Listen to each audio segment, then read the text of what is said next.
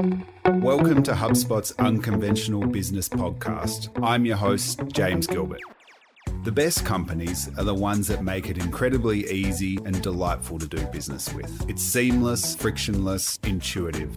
It's not just a better experience, they're actually disrupting our very notion of what consumers should be able to expect from companies. You see, Aussies and Kiwis are a hard bunch to please. We have some of the highest expectations in the world, and luckily for us, our homegrown businesses know this. This season on HubSpot's Unconventional Business, you'll be meeting some of our best homegrown brands as they share how they're growing and winning by disrupting the customer experience. Let's meet today's guest. As a nation, we're one of the biggest meat eating countries in the world, and demand supply is becoming a very real issue. If we keep eating meat at the rate we do today, we're not going to be able to sustain it. Creating an alternative is all well and good, but as a brand, how do you change the hearts and minds of Aussie meat eaters? What does the future of this alternative meat look like? How much will brands matter in this category? To join us to help answer these questions, we've got Andrew May, V2's head of growth. Andrew, welcome to the show. Thanks for having me. So, for people in the audience who don't know about uh, V2 Foods yet, how would you describe the company? Okay, so uh, V2 Food is a interesting startup uh, that started uh, last year. So it's January 2019 uh, to make plant-based meat. So the premise of the company is that the rate that we currently consume meat is not sustainable for the long term. So if we fast forward to 2050 and we're forecast to have 10 billion people on the planet, if we all eat meat in the same sort of trajectory, there simply wouldn't be mm-hmm. enough cows on the planet. We would need a whole second planet worth of worth of animals to uh, to feed the way we eat meat. So, knowing that we, you know, that most humans love the taste of animal meat, the, we can't create more. So, how do we find a different way to create that meat? And we we found it using uh, CSIRO technology to create it from plants. And so, our, our mission is to li- deliver great tasting um, plant based meat at the same price as animal meat that you can switch across and mm-hmm. um, have either or. I think this like alternative meat category. Uh, I'm super interested about it. I uh, read a lot about Beyond Meat last year, like every other uh, person. Well, not every other person, but a lot of people in the world. And I was like, oh wow, this is fascinating. And I think you outlined some of why it's fascinating in that, like, there's just a pure demand supply problem here. But then there's there's so many downstream effects from the meat production industry as it exists now that are like pretty negative on the world, really. Like you hear about lab grown meat as well. Like, what's the difference between those two? There's a couple of things there in in, in terms of that, like um, new farming um, sort of ways. So if you go back a few thousand years, animals were roaming the world, but the planet could keep up, right? So they the access mm-hmm. to grasslands and water was all natural. Whereas when you concentrate populations into cities and um, overpopulate in certain areas, you have to bring in resources. So that's that's the first problem. There is that if you have nice grass-fed cattle that are you know roaming and um, refertilizing the soils, then that's actually quite sustainable if you do it in the right way, regenerative farming and the likes. If you say, well, actually, we need you know ten thousand more percent of that animal, then you have to start growing soy to feed those cattle, bringing in water, trucking stuff across across the way on top of emissions. So that's that's the first part of it. Um, and yeah, you, you, know, you might feed a, a grain fed cattle 10 kilograms of grain to get one kilogram of beef. Um, if you're talking mm-hmm. about plant based, you can do one for one. So the difference between then plant based meats and lab grown meats is um, plant based meats is basically taking uh, ingredients that are found in non animal sources. So whether that's uh, the protein from soy, fat from coconut, um, sunflower oil, beetroot juice to get the color, that kind of stuff, and combining them to create a imitation or a, a product that has the same taste, nutritional values, and cooking as animal meats.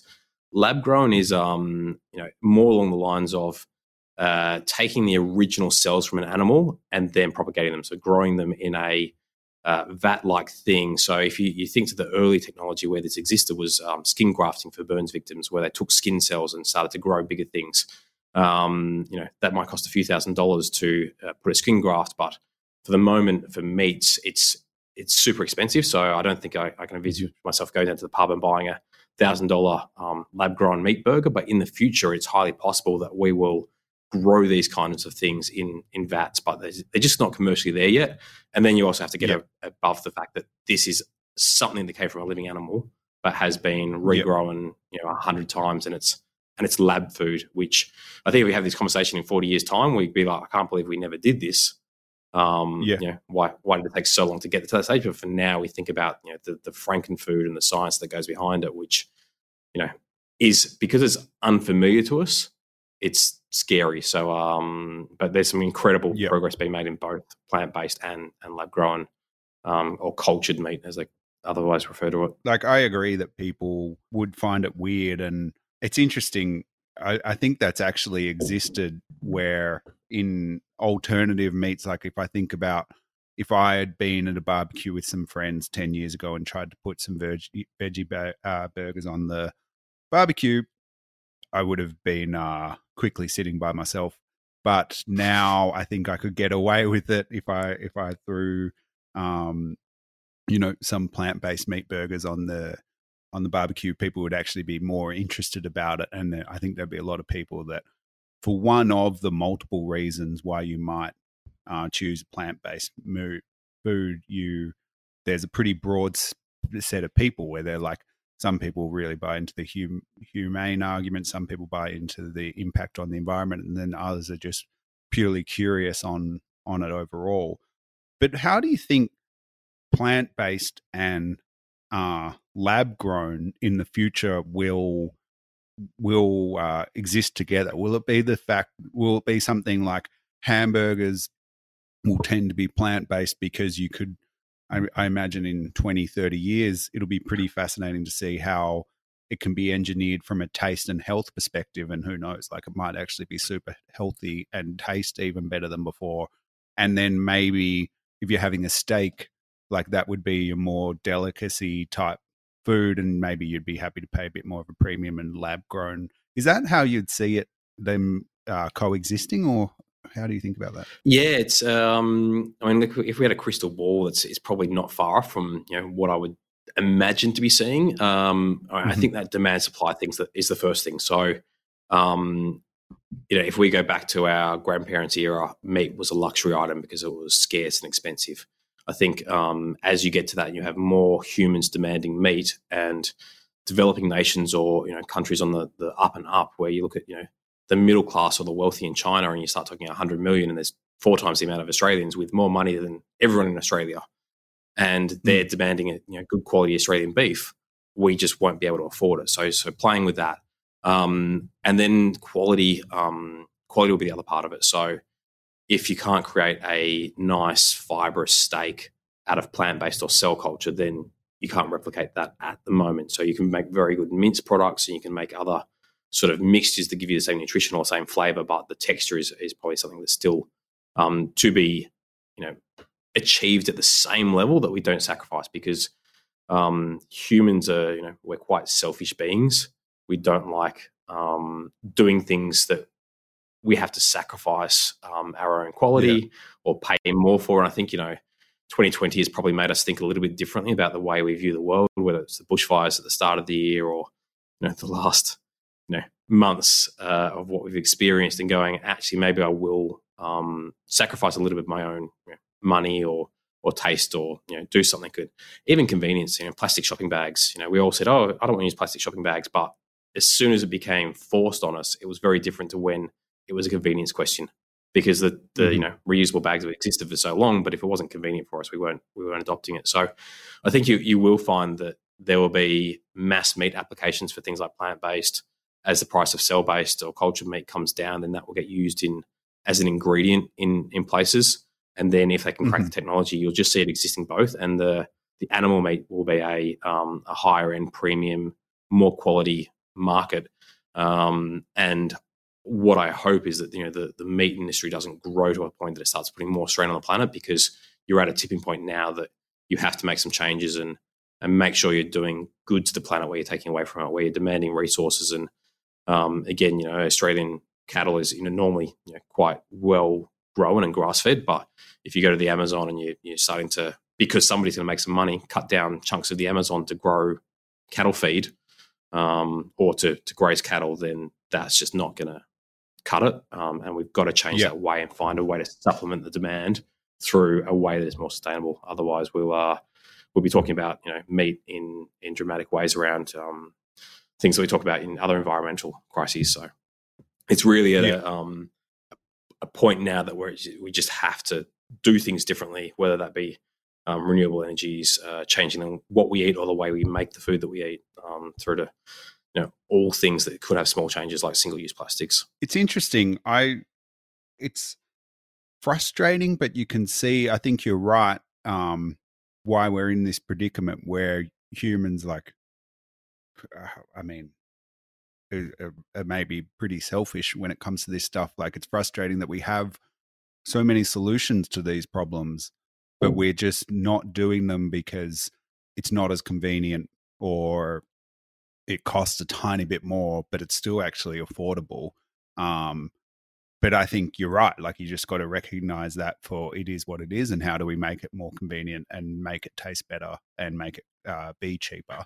And I think when I've chatted to friends about alternative meats, that's one of the fascinating things is that it's not a static product. Like you, you know, they taste better now than they did a year ago, and you can't say that about like animal meats. Like it tastes the same now as it did uh, ten thousand years ago and I think it's it seems like there's really three axes of competition. There's taste, price, and then nutritional value. And I mean, if people have been really honest, it's really taste and price that matter more. I, don't think anybody eating a hamburger is really uh, diving deep into the nutritional value of a hamburger. Um, but it's the fascinating thing is that it's something that is an advantage for plant based products where over time the way they're made could be iterated on to actually get it more healthy. How have you thought about those three factors as as V2 has grown as a company? Yeah, so it's um there's there's actually a, a, a fourth one or, or what we call the third one, which is convenience. So uh, mm-hmm. that might be: can I walk into a Hungry Jack's and buy a Rebel Whopper, which is um, made by V2, or can I go down to Coles or Woolworths and pick up some you know plant based meat off the shelf? And then, secondly to that, if I put it in the pan at home and cook it, do I have to learn a whole new thing of how to cook because I haven't got time? I'm, you know, I've got screaming mm. kids, I've got this happening. Uh, you know, cooking's hard when we first learn it. So making sure it's easy for people to use and performs in the same way. So um, yeah, I mean, taste, taste and price. If you're not within the ballpark on both of them, then forget about it. You, you just won't. You might sell it once as a curiosity factor, or people being hopeful. If it tastes horrible, then they're going to walk away and not come back for a year or two years because I I tried that stuff once. Yeah, it was no good. Yeah. Um, on the nutritional one, it's it's it's interesting because you do raise the fact that if I'm going to go and get a fast food burger made from plant meat, I'm probably not you know watching the nutritionals because I'm also getting you know fries with it and a soft drink. Um, but there is a lot of people switching away from red meat um, because of health reasons. But you will also see that the mm. trend to that is older older in Australia, at least older Australians. So um, you know, getting to older age, bodies can't digest as much, and probably the you know the issue we have in the diet is not necessarily that we um, the red meat is bad for you. It's that we're not eating enough vegetables. We get so much energy because our caveman style of thinking is like, oh, crave that meat because it's so rare. But we have it so often now that we're not eating all the other dietary fiber and vegetables and, and nutrients that you need from that. So our advantage is that we we can add things into the product. It's um, it's very hard to take a cow and add more vitamins or nutrients, whereas um, we can do that. And what we don't want to do as a business is just to add it in for the sake of it. Um, so, mm-hmm. coming from my traditional marketing background, I said, well, if we haven't got iron, let's just add it in. And Nick Hazell, our, our founder and CEO, said, well, actually, if we just dump it in the product, it won't be bioavailable and our bodies won't actually be able to absorb it. So it'll just go straight through you and, and end up out the other side. So why would we do that as a business? Because all we're doing is faking it. You know, we can make the claim, but it's not actually useful for the human body. So the first thing we do is go back to our um, you know, founding genesis, which was with CSIRO, and saying, you guys know nutrition better than probably anyone else in Australia and, and possibly even the world. You know food. How can we make nutrients, vitamins, minerals bioavailable in this this consumption way? And how can we make our product match the nutrition of beef and then better it so that you know people mm-hmm. aren't missing out on the things that they're used to because that is one of the concerns. If you switch to a plant based diet and you completely remove red meat, then you you might be deficient. And everybody is different, so you can't have one sweeping rule, and you have to sort of adjust in it. Um, but you know, I, I know someone who, after watching Game Changers, came back and said, "I'm becoming a vegan. I'm cutting out all meat, and I'm quitting alcohol and smoking at the same time." And then two weeks later, when I saw him, I said, "How's that going for you?" He said, "Oh, I was so sick. I'm never doing that again." I said, "Well, do you oh, ever wow. think maybe your body couldn't cope with the shock of cutting out every every vice yeah, you had, you cut it out in one go. Like we have to adjust and see how our bodies respond to these things. So we will um, continue to try and improve on taste and nutrition. Um, at the start, we were reiterating our product every week. So our, our wow. launch product with Hungry Jacks, I think, was version like 46 or thereabouts, or that's I think when we decided it was like 53 when we launched. So the speed hmm. at which we do it is uh, incredible. And I've, I've worked in food for a long time and worked with you know some big international companies that the V2 time of things is just, you know, when you talk about long, medium, and short term, it's, you know, long term is like six months, which, you know, in a big company, that's five to 10 years. Um, yeah. Short term is basically do it today. And we yep. can make these things on the fly because we are quick and nimble and because we're passionate and care about making a better product. So all those things that have come together into the fact that we're never happy. And if we get to 80% happy, then something's wrong. So go to the next stage. So before we've even finished one project, we're going, okay, well, now it sizzles better, but now we want the text to be better. What's that project? And so, um, you know, any given time, there might be 10 to 15 projects happening within CSIRO or with other research partners. We're bringing in the best product developers we've ever, ever worked with from the people that have been in the food industry um, and just breaking rules and saying, well, I don't accept that you can't do that. How do you make it better? Um, mm-hmm. And you've, you've, seen that in other food industries over over the time. Um, you know, almond milk or soy milk, you know, 10, 15 years ago, you probably would never have drunk it. Whereas now, I'd be happy to have any of those milks in a coffee because I know the quality is there.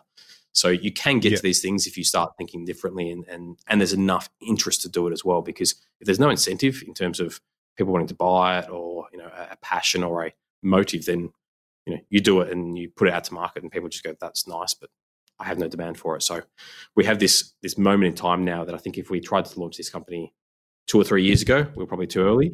If we launched it mm-hmm. know, two or three years from now, we'd be too late. Um, so we have to go fast to deliver what people are asking for and actually stay ahead of the curve and, and make an impact on a global scale. And in delivering what people are asking for, I think that's a really interesting point of like your incentives really matter and that you could keep for instance, like health, like you could keep trying to find really, you know, innovative ways to make it more healthy while maintaining a baseline of taste.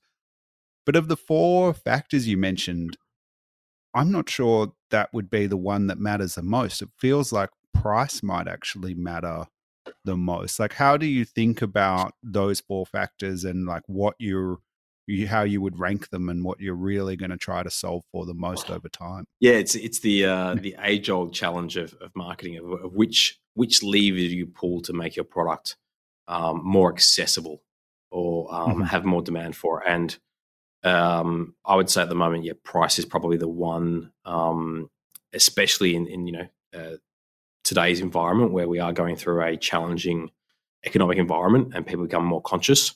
And um, you know, I, I started my career in chocolate, and one of the weird things was that during a recession, chocolate actually benefits because people are doing small pledges, so they're moving away from the mm-hmm. the high expense, but having having a nice block of chocolate at home makes them feel okay. So um, you will see people start to um, make more price conscious decisions, and for us, you know, we we have to go through some pretty clever processes to get to our product, and it's uh, we're not operating the same scale as mass food industries at the moment, so our economy uh, economies of scale are, are, not quite there yet. So our, our cost to produce is higher. So we've said, look, you know, let's sell it at the cheapest price we possibly can so that we don't, you know, go under, but understand that, mm. you know, as we get to scale, you know, that might actually help us to to not be, you know, such a lean business. So that's the the first thing is that in order for this to have mass acceptance, you need to be at the same price or less. So you take that price barrier out. Um, the market before we entered was very much around um, price premiums um, for people that had a real reason. So if you're, um, you know, a very strong believer in, in not eating animal meat and eating plant based, and you have the money to back that up, and you you know got a well paying job, and you're um, have the means, and you know paying an extra three or four dollars doesn't you know doesn't hurt you on that. Some of the products that were in there was like fifty dollars a kilo, um, which wow. is you know top end steak when you've got mince on the shelf that's selling for seven eight dollars a kilo every day. If you're trying to feed a family or you're you know trying to entertain and you just haven't got that disposable income, then you're not going to actually switch across. So that's that's probably the biggest thing. Um, and also knowing that for us that you know we can probably hold our price a little bit more steady than um, animal meat, where there are certain um, macro uh, environmental factors that will have a big impact on that. So whether that's a um, environmental impact, um, you know, bushfires, floods, whatever it is that makes it harder to supply, or even just the natural flow of um, drought to, to rain when um, uh, animal prices will fl- you know, follow what the farmers can get for their money. And so if, the, if, there's lots of rains, then they'll hold on, fatten up the herd, and then sell it off later on. So that changes. And then you have things like uh, one-off events. So whether that be um, you know, bird flu for chickens um, or African swine fever that mm. wipes out a huge amount of pork, then all of a sudden the world goes, there's no less pork, and there's no more pork, and the same amount of demand, and the prices skyrocket. So those sorts of things we're sort of a little bit more protected against because we have um, mm-hmm. you know, we don't have the disease that you know the animals that animals would, and then also you know the sheer demand will will just send the price up. So whether that's a five year, ten year, or twenty year thing, that should go up as we start to grow more grains to to feed into this um, product, and also as the uh, industry that creates proteins from plants uh, gets more established around the world, the efficiencies will come down, and you'll you'll find bigger manufacturers that are providing our ingredients. So we're hoping that we can actually lower the price over time, but um, we do know probably animal meat will go up, um, and that's that's when you become available. That's when you take that first yeah. barrier away. That's interesting. I hadn't thought about the opposite that it's like it's not just can we make our product cheaper it's recognizing that animal meat is actually probably going to get more expensive and so as long as we can hold the line where we are which to your point as you increase in scale you probably can own you probably will get more opportunity to lower the price if if um if anything so that's that's pretty interesting. It brings up, up something I read around um, Corona, and one of the things that early when Corona popped up is you saw in a lot of uh, food production facilities in the US they had breakouts, and those breakouts spread really fast. And I noticed a lot of people in like um, the alternative meat or like what's the, what's the right term? Alternative meat, non-animal meat. Yeah, I mean, look, it, there's uh, there's all sorts of different things. I mean, uh, it's mm. yeah, alternative proteins or alternative meats because it, you, you, can get protein from other yeah. stuff. But for us, it's um, it's it's plant based meat because you know we use the term meat because meat. Yep. it it looks, cooks, tastes the same. Use it in the same sort of way, and you know, names have evolved over time. Um, there's lots of contention yep. over it, but honestly, you know, I haven't come across anyone that's confused by it. If anything, they're mm. they're angry about the name meat. Um, so yeah, alternative meat or, or plant based meat works for us. Plant-based um, meat. As long as people yep. try the product, we're not concerned. Th- that seems like actually a strength of the marketing of of companies like V2 is that they haven't tried to you haven't tried to position yourselves as a vegan burger. You've tried to position yourself as meat and like and that's like actually uh physically even position yourself as meat in a supermarket. Like can you talk a little bit around why that positioning is important and why that's probably helped you grow as a company? Yeah, so there's I mean there's lots of different forces at play here. Um, the first one is is that uh, vegans are already looking for plant based products. They're already looking for non mm-hmm. non dairy, non non animal based products. So they'll find your product um, no matter where it is. And there's different reasons that people become vegans and different levels of you know how how staunch they might be. But in Australia at the moment, you're looking at about 2% of the population as, you know, pretty strict vegan and don't break it. There's another 2% that are vegetarian, still happy to have dairy products.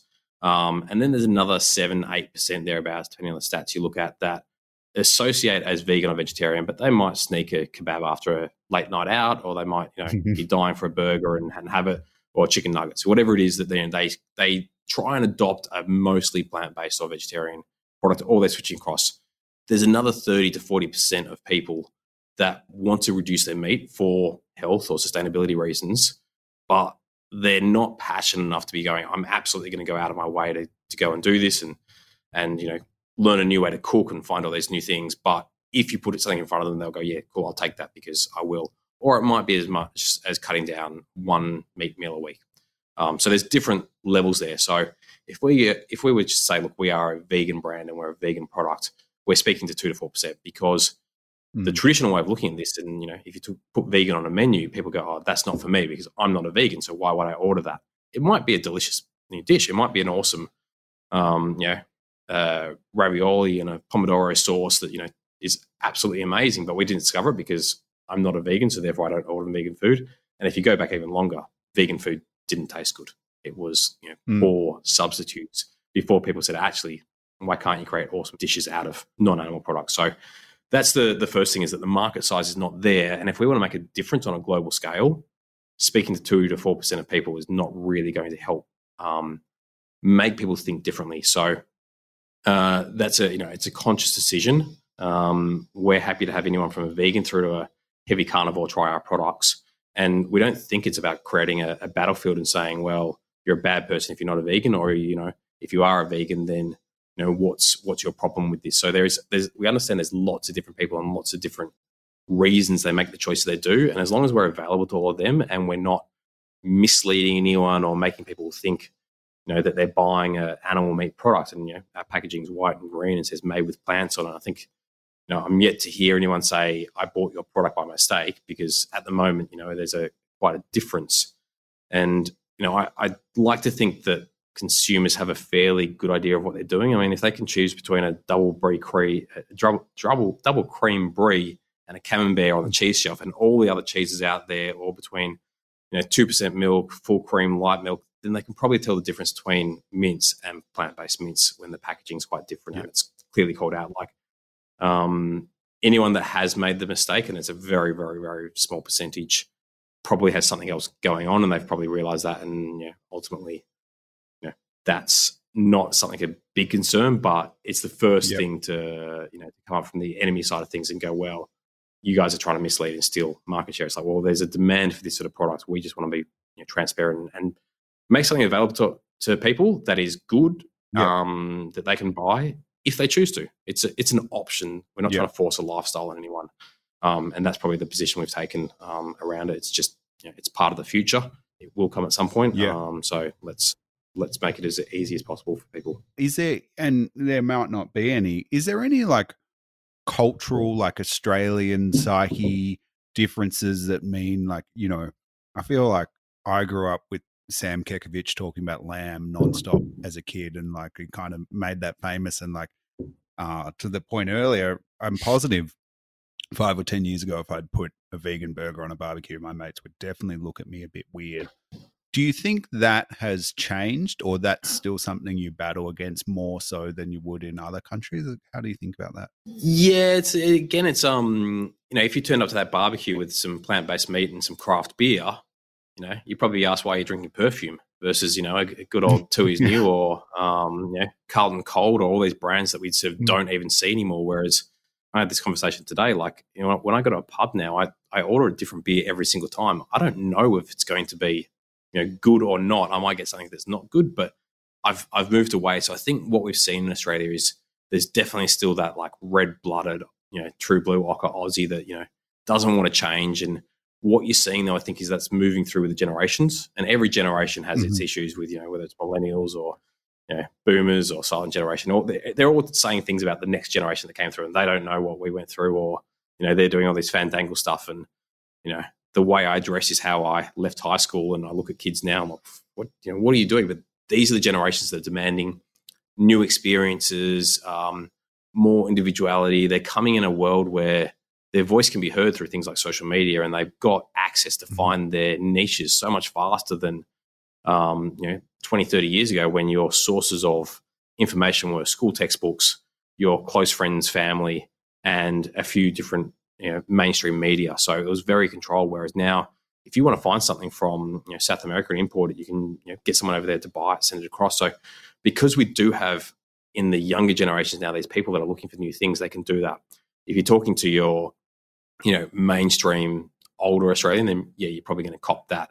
What are you doing? You know, um, I had a very interesting conversation with my dad really early on who said, you know, look, Andrew, you've you know you've had some pretty pretty big you know jobs, and you know you've worked with some of the best companies in the world, and are you sure this plant based meat thing with you know three other people is is really the best thing for your career?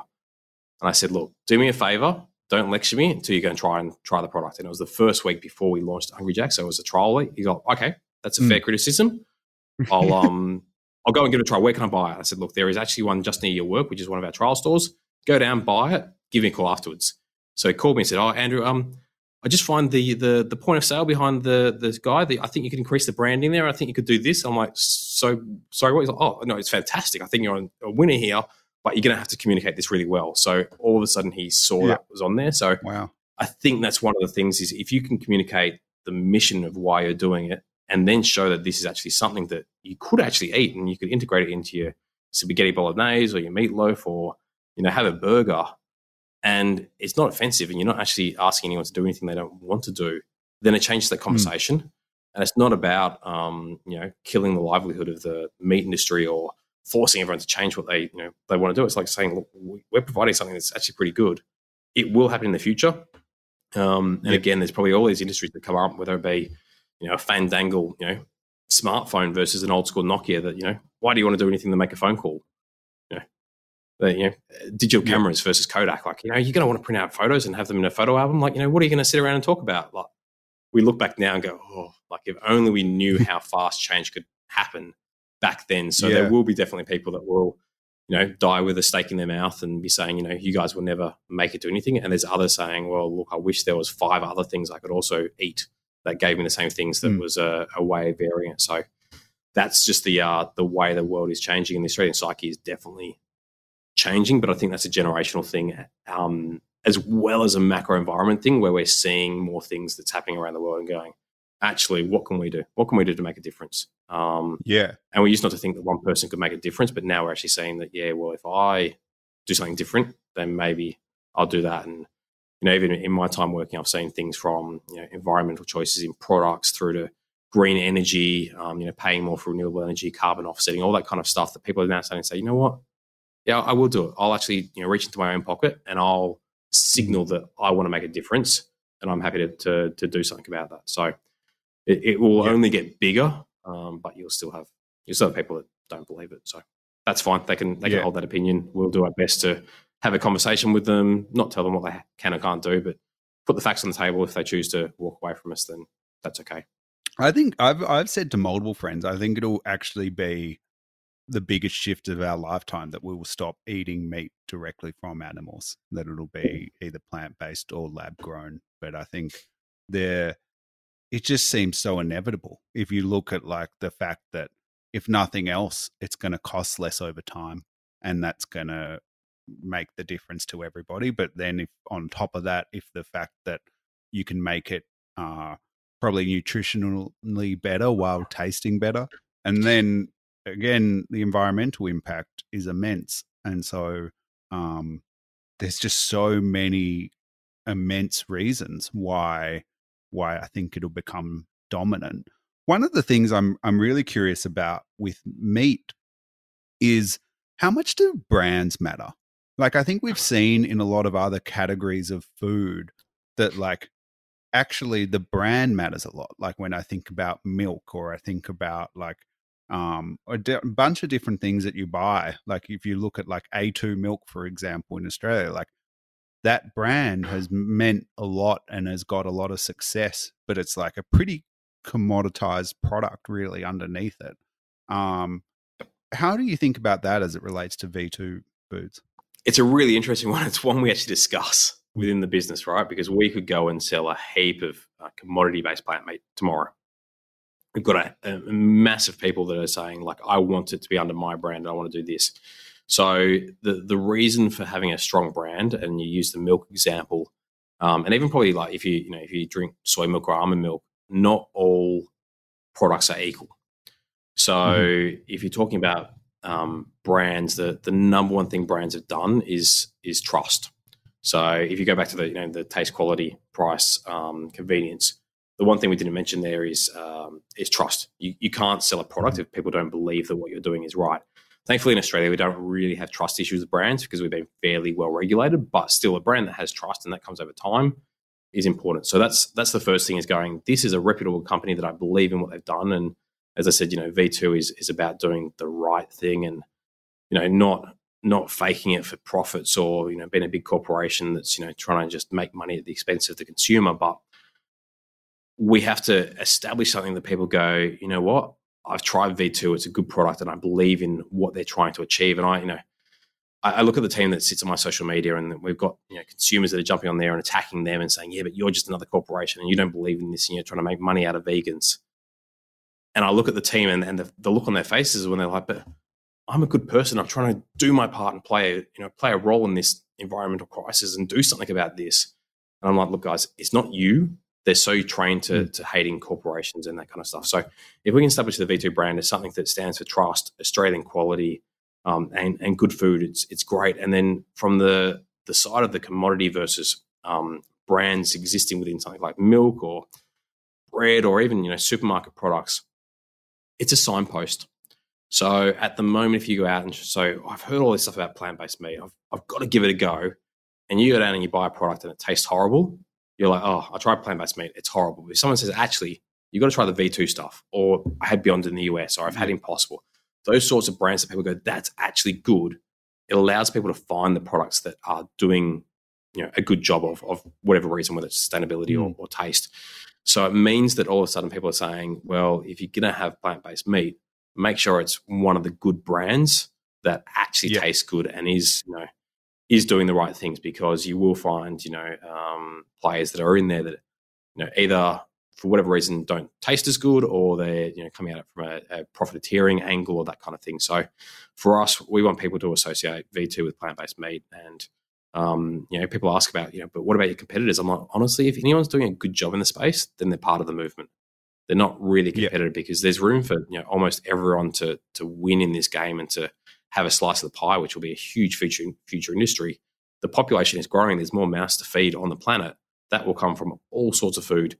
Plant based meat is one sliver of our diet. So, um, you know, as long as people are doing the right thing, and the worst thing that we can have is a bunch of horrible tasting products out there that people are saying plant based meat tastes, hor- tastes horrible because it'll push it back two years, four years, five years, and we, we can't wait to change to change that sort of um, conversation. So, what we're hoping is that you know people try V2 at Hungry Jack's. They try it in their Marley mm-hmm. Spoon kit. Um, they see it on the shelf in Coles or Woolworths and go, you know what? That was actually pretty all right. I'm going to give it a go. And when someone talks about this and has the the water cooler conversation or the family gathering and says, yeah, have you guys tried it? Someone says, oh, you should try V2. That's that's actually okay. It's or yeah. you know surprisingly good. I expected it to taste horrible. I went out on a limb. I tried it, and wow, that's actually that's better than I thought. Like, and then they start asking questions: how, why, what, um, and that's the kind of conversations yeah. we want people to have. And some people will be on on day one, some people will take a year, other people will take 10 years before they finally, you know, put down their knife and fork and say, okay, I'll, um, I'll buy it. The, the restaurants versus um, supermarket stuff is pretty interesting. Like one of the things I read during COVID was where restaurants, and this was more like high end restaurants, were forced into doing delivery only. The chefs were like, and this is this is bad for us because it's going to really hurt our brand. Like if we're a like Attica, I think in in Victoria was the example, and the chef was like, the way we cook our food, present it, plate it up, serve it, is a whole experience in and of itself, and we're present we're doing it in the right environment. Like if I just throw that in some Tupperware and send it to your house and you're eating it, you're like, this is average, like it's cold, it's blah blah blah blah blah. But it's like no, actually, that's just not the way you're meant to consume it.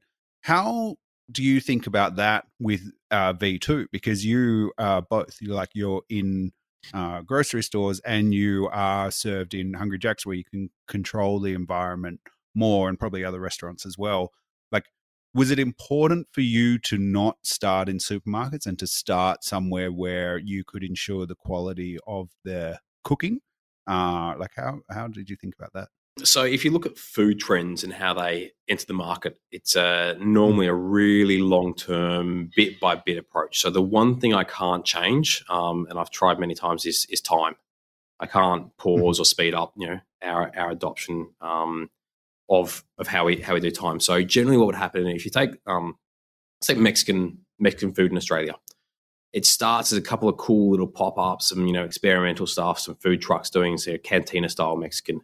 Then it goes to a couple of like you know small, um, you know three or four restaurants in an area. Then it goes into the chains like Mad Mex, Guzman and Gomez, Zambrero, um, and that's the QSR approach. Or you get places like um, you know Pizza Hut, KFC, McDonald's doing a Mex style burger that's a burger with corn chips on it. Um, and so that's the QSR adoption. Uh, so quick service restaurants or fast food and then it goes into grocery and that's the the everyday person going yeah i've been eating this for like five ten years now i'm going to try and make it at home because we're creatures of habit we mm-hmm. eat the same thing over and over so if it's a basic taco kit yeah sure that was part of the, the repertoire but if you're going to do a fancy mexican you, know, you needed to sort of um, be able to buy the ingredients at the supermarket understand how you're going to cook it and so it's this really long um, journey of discovery from the first time that you know the cool the cool cats know about it and they're all off there having these you know you know, margaritas and and you know all these Mexican dishes we've never heard of till it hits the you know, Australian supermarket scene. So that's normally what happens. So ideally, we would have um, followed that path if we had ten to fifteen years to to play around the edges, but we know that we haven't got that speed, you know, or haven't got the, the luxury to wait. So one of the things that we would have done differently is, you know, if we hadn't had COVID, was we were about to roll out into food service when when COVID shut down everything, and the food industry's done it really tough this year. Um, you know, on the most part, obviously, some people have done better than others, but having a product like ours, which you're unfamiliar or uncertain about, having someone cook it for you and prepare it and, and plate it up on a on a dish in a restaurant, or put it in a burger wrapper and hand it through the drive-through window at Hungry Jack's takes the risk out of it because I'm not a mm. great cook. I'm not sure how to prepare this. It's different. It's weird okay, it looks good in the ad. You guys know how to cook burgers. You're going to hand it across to me. So that first trial going, actually, it was pretty good there, takes all the other risk. Because if we cook at home, like, did I cook it wrong? Maybe, like, you know, what? How am I supposed to prepare this? So what we find is that the things that are easy to trial is where you're going to get the first trial. So I mean, ultimately, we would have you know preferred to have been in you know a thousand restaurants across the country before we went to supermarkets, but um, we you know we went to Marley Spoon in, in COVID when you know, delivery was going through the roof, understandably. And then we had an opportunity to get in with uh, you know Drake supermarkets in South Australia and Queensland. We're on board from day one. You know, they approached us and said, "Let's let's do something with this." So we went in there mm-hmm. to sort of trial and test and learn a few things and just get that first feedback. And then uh, both Woolworths and Coles in the last two months. And so we understand there's lots of people that will look at it on the shelf and you know scratch their head and walk away from it, and maybe they'll try trial it in a um, fast food or in a cafe or restaurant near them, and then come back after the third or fourth time to go, you know what, I can cook that at home. Like, you know, I had a bolognese with V2 and it was all right. I'll, I'll give it a go. I'll give it a nudge myself. Yep. Or, you know, I, have had a, I've had a burger with it. How hard could it be to cook a burger? It looks like a burger on the shelf. I'll whack it on the barbecue or in the, in the fry pan and see how I go. Yeah. Um, and, you know, we've been pretty amazed at the feedback because the, the, the first thing that people ask me is, how do you cook it? I'm like, oh, just the same as you would any other meat. They're like, well, okay, but so what have I got to do? I'm like, all right, so turn your pan on, whack some oil in it, mm. heat it, flip yeah. it over, cook it the other side, and then put an in a bun and eat it. They're like, oh, so just like meat. I'm like, yeah, that's, that's yeah. what I told you. And then after they eat it, like, wow, that was awesome. And they come back and go, hey, it was so easy. Like it was just like meat. I was like, I told you that, but you didn't yeah. believe me because it's different. So that's the barrier we're getting getting through is that um, yeah, treat it the same as you would meat. For anyone listening, uh, I could be the worst chef alive, and I uh, actually don't cook a lot. Um, but last year I was so fascinated by uh, it was Beyond Meat, I think, that was getting a lot of press, and I read about last year. And you could buy it here in Singapore uh, from the supermarket. And so I actually bought a barbecue so that I could cook it because I didn't have any way to cook. And so I bought a barbecue and I bought the the meat and cooked some uh, burgers for myself and a friend, and then was blown away by the taste. And again, I'm the worst chef alive. Um, and and started hosting like friends over in groups where I would cook half and half and make people guess like which was which because it was honestly so close in taste. And so yeah, if anybody is listening is debating whether they can uh, make it work, uh, if I can, anybody can. So uh, yeah, rest assured. And honestly, like you can say that, I can say that, my marketing can say that, but until somebody actually takes that first bite, that's the moment of belief where they're like, oh, it isn't a big conspiracy. Weren't all lying to me, and it's. Um, but hopefully, most people don't have to have to buy new cooking equipment. Um, but yeah, look, I you know I, I, had the same thing. My my mates were like, "What? Like, how does that help us? Like, you know, go and work for a brand like a beer brand or something, so we can get free beer from you. Yeah. Like, we don't want you know plant based meat. Like, and I've got a um you know a South African mate who just was like, I eat meat. That's what I do. Like, you know, I'm South African born and bred. Like, and so we actually fed him up some beef a few weeks earlier at a friend's a friend's party. This is before we launched the product, and um, my mate called me and said, "Can I can I get some V 2 I said, "It doesn't exist. Like, I'd have to get it handmade, send it down with a frozen courier, and it's going to cost me a thousand dollars. So no, you can't have it." He's like, he called yeah. me back. he's like, "Hey, I um, I've got a new idea. I'm going to buy a couple of different brands of beef burgers, so they're different colors, and we'll serve it up to him and, and see what he thinks." And so, sure enough, mm. the guy saw the different colors and went, "Oh, I'm being tricked here." And he's, you know, he was really skeptical. He said, "No, man, that was just, you know, normal beef burgers." Oh, okay, well, you know, it just tastes tasted different. So I thought it was your, your, your fake meat. You know, a couple of weeks later, yeah. uh, we had a, a, friend's kid's birthday party, and uh, we served him up some uh, beautiful koftas, some sausage rolls, all these like you know canapes. And I couldn't go to him because I knew I was going to lose it before I even got to him. So I gave it to a friend and said, "Hey, just take this over to him." he's chowing down on his third, you know, lamb style kofta. Um, he's like, "These are awesome. Where'd you get them from?" I said, "Oh, actually, uh, it was it's Andrew's uh, plant based meat." He's like, "What?" Yeah.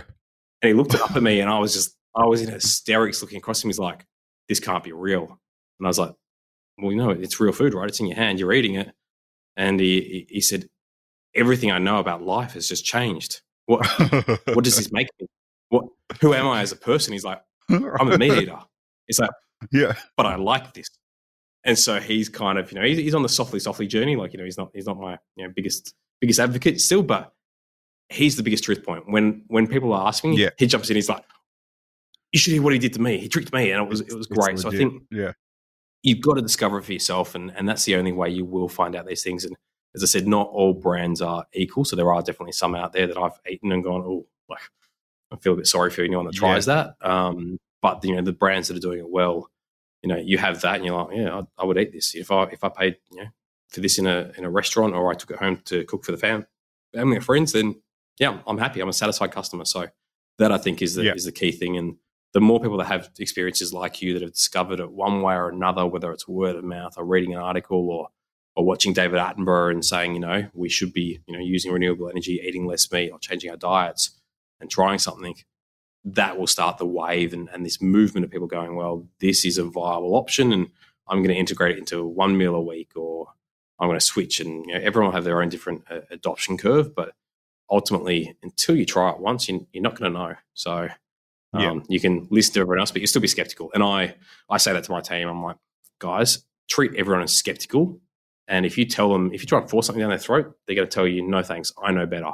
So yeah. treat them as skeptical and address the fact that they have a uncertainty or a preconceived idea and, and allow them to discover for themselves because that's the most powerful thing is when we actually work out ourselves and we discover something we then start inviting our friends around and tricking them or telling them and go hey like you'll never guess what you just ate or can you guys tell the difference yeah. so that's uh then it becomes fun um it yeah. becomes a, a talking point and uh you kind of you've picked up on something a little bit before everyone else, and you you know you're a little bit more clever, and we we like doing that. If you're one of those people that likes to uh you know show your discoveries off, so um yeah, that that happens in every every industry or every you know, new music artist when someone heard this band before everyone else. So they went to that concert, you know, when they were playing in a small back room somewhere. So yeah. that, that kind of thing happens all the time. So Every- I think that's where we are.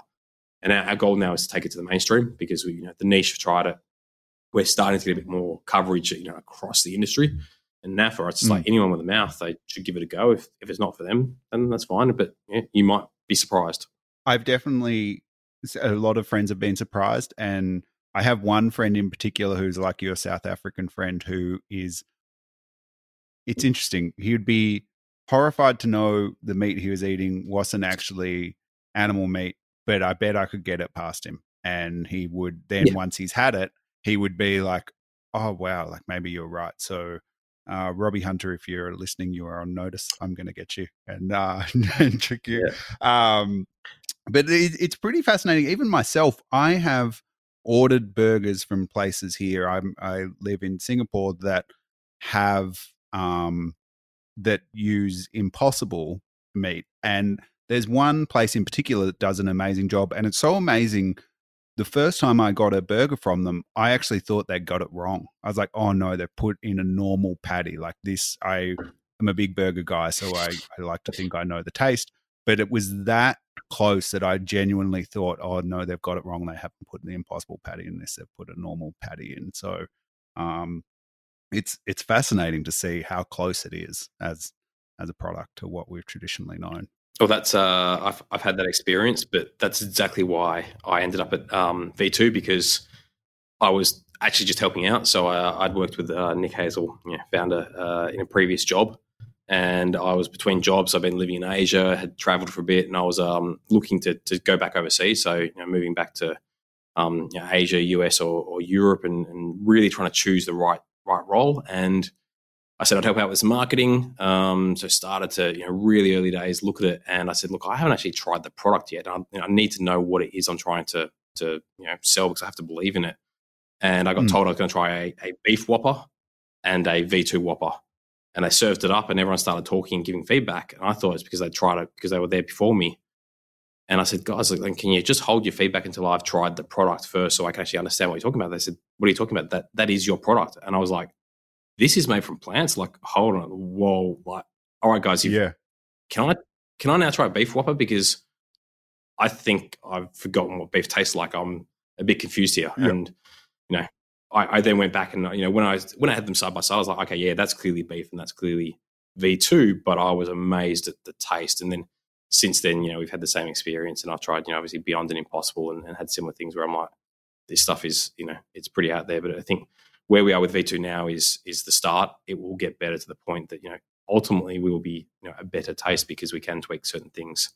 So yeah, um, I'm happy. I'm happy with our current product, but we've got a long way to go um, for more of those sorts of experiences where you you you can't tell the difference. So this has been fascinating learning about like V2 foods in this world. I, it's a world that I've been interested in for about 12 months uh, so interested, as I said, that it got me to cooking, which is probably well overdue, even though um, probably still my performance of cooking is is pretty horrible. But I think what's fascinating is like there's a it's rare that you work at a company where the impact can be so profound and where the shift is so profound. And I think you know, our show and this series has really been around unconventional approaches to business becoming conventional. And as that happens, the businesses uh, see a lot of success. And when I think about just the orders of magnitude of impact that you will have, whether it's environmental, taste, health, pretty much everything that is fundamental to life, it's fascinating to see, you know, an unconventional approach like plant-based meat it, for most people 10 years ago they would have thought hang on that's an oxymoron. Those two things don't belong together. But i think v2 and companies like v2 has shown that no like absolutely they can exist. And in fact you might end up enjoying it more than the original product. And and as you do the impact on the world is is going to be extremely positive. So i I think it's a fascinating space. I congratulations on the success of V2 so far as a company, and uh, I look forward to watching you and and grow and have a couple of those Rebel burgers in in Hungry Jack's myself. Yeah, we'll have to send some up to uh, Singapore for you very soon. It is uh, a few places that's already available up there, so we'll uh, we'll hook you up after the show. Oh, let me know. I'll hit them up this weekend in the in the um, name of research. Excellent. Thanks so much. Thanks for tuning in to Unconventional Business by HubSpot. If you liked what you listened to, please subscribe and I'll catch you on the next episode.